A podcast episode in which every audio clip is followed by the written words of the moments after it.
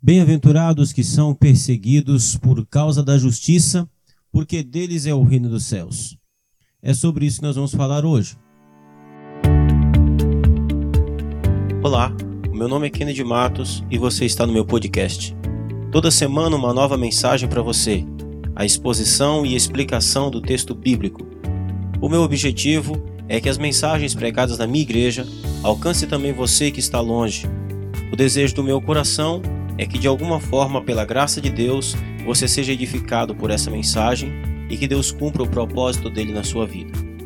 Você também pode compartilhar essa mensagem com seus amigos, com seus contatos, nas suas redes sociais. Vamos à mensagem e Deus te abençoe. Muito bem, pessoal, bom dia. Nós estamos chegando na reta final da nossa bem-aventurança e as bem-aventuranças no Sermão do Monte é a primeira parte do Sermão do Monte. Então, a, o Sermão do Monte é onde Jesus está pregando a respeito do reino dos céus. E esse reino dos céus traz características nas bem-aventuranças daqueles que são os verdadeiros cidadãos desse reino. Aqueles que nasceram da água e do espírito, que não nasceram da carne nem do sangue, mas nem da vontade do homem, mas da vontade de Deus, e foram feitos e são feitos semelhantes a Cristo Jesus. Eles são humildes de espírito, eles choram, são mansos, têm fome e sede de justiça, são misericordiosos, limpos de coração, são pacificadores. Essas são as virtudes do crente. Provavelmente, por eles serem assim, semelhantes a Cristo, eles são perseguidos. Obviamente, por isso que Jesus vai colocar esta bem-aventurança, bem-aventurado os que são perseguidos por causa da justiça, em, em quase em último lugar.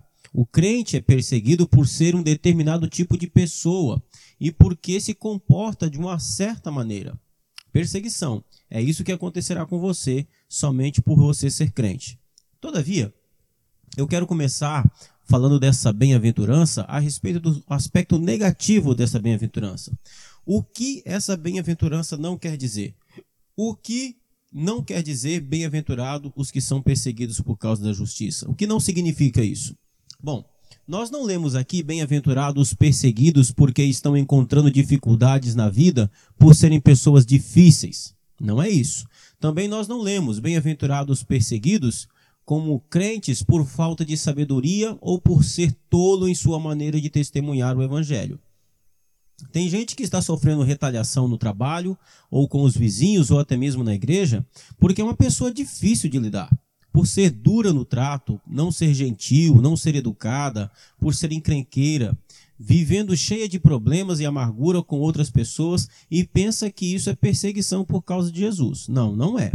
E ainda diz: é o diabo que está furioso. Também existe gente que não sabe pregar o evangelho, é gente chata mesmo não sabe testemunhar o evangelho de Jesus na sua vida, incomoda os outros com o som alto, atrapalha a vida das pessoas, são intrometidas e por isso sofrem rejeição e acha que isso é perseguição por causa de Jesus. Não, não é. Isso é ser chato e inconveniente.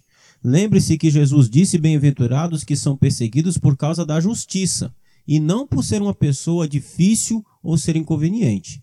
Precisamos entender que, por não sabermos viver com sabedoria e discernimento, podemos atrair para nós mesmos sofrimentos e problemas e criar dificuldades desnecessárias para a nossa própria vida.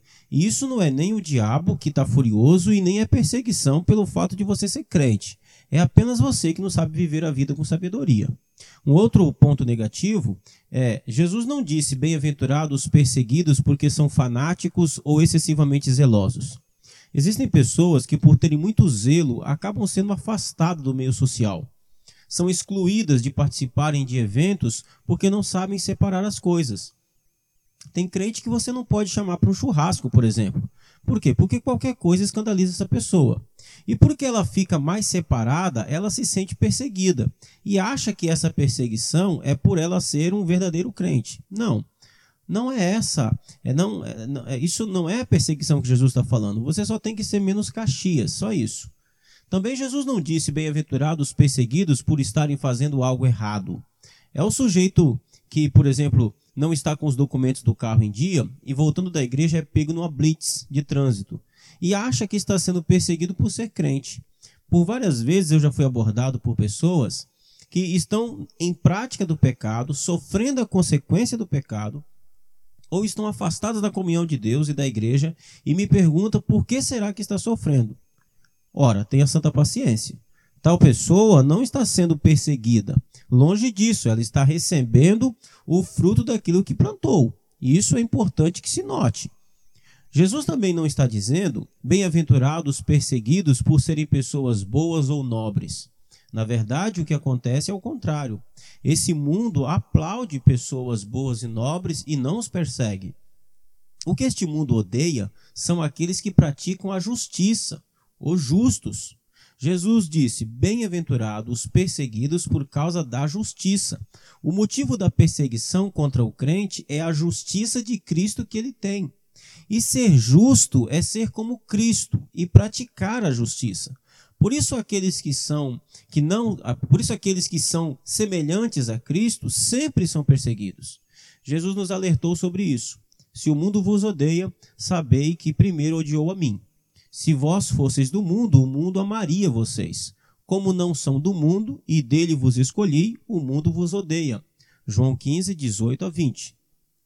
Quando Timóteo estava sofrendo perseguição por causa da justiça de Cristo e estava triste por isso, Paulo orientou a respeito disso, dizendo: Ora, todos quanto querem viver piedosamente em Cristo Jesus serão perseguidos. 2 Timóteo 3,12. A Bíblia está repleta de exemplos. O justo Abel foi perseguido e morto por seu irmão Caim. José, perseguido e vendido pelos irmãos. Davi, perseguido e caçado por Saul. E assim foi com Jeremias, com Elias, com Daniel e etc foram perseguidos não por serem pessoas difíceis de se tratar, nem por serem extremamente zelosas, mas por serem justas. O crente é perseguido pelo mundo porque ele é diferente das outras pessoas. Essa foi a razão pela qual os fariseus e os escribas odiavam a Jesus. Não foi porque Jesus era bom, mas por ele ser diferente. Havia nele alguma coisa que fazia aquela gente se sentir condenada eles viram que a retidão deles era, em comparação com a de Cristo, não era nada.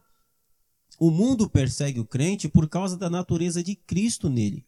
E essa natureza de justiça automaticamente condena o mundo mesmo, mesmo que sem palavras. E por isso o mundo odeia o crente, procurando encontrar nele alguma falha.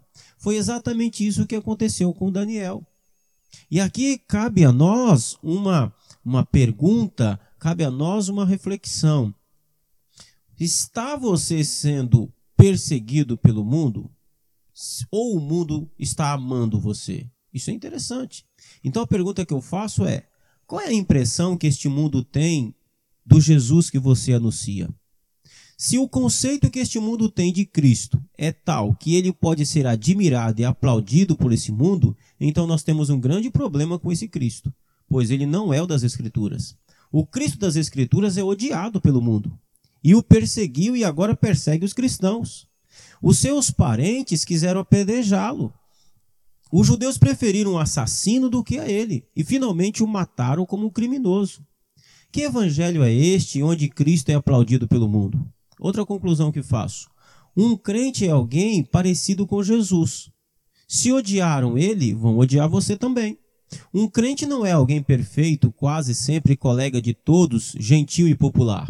O cristão jamais abre mão da sua nova natureza em Cristo para ser popular ou agradável, e por isso nem sempre será aplaudido pelo mundo. O homem natural, não regenerado, sempre perseguirá a Cristo e ao cristão. Embora fale acerca de Deus, ele odeia Deus. Por isso, o novo nascimento é uma necessidade absoluta. Antes de qualquer pessoa tornar-se crente, Ser crente é ser como Cristo. E ninguém pode ser como Jesus Cristo sem antes nascer de novo, como uma nova natureza.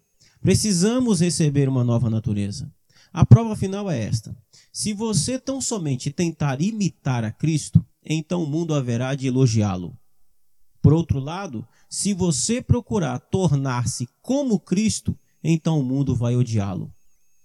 Querido irmão, essa bem-aventurança termina da mesma forma que a primeira bem-aventurança terminou, dizendo: Porque deles é o reino dos céus.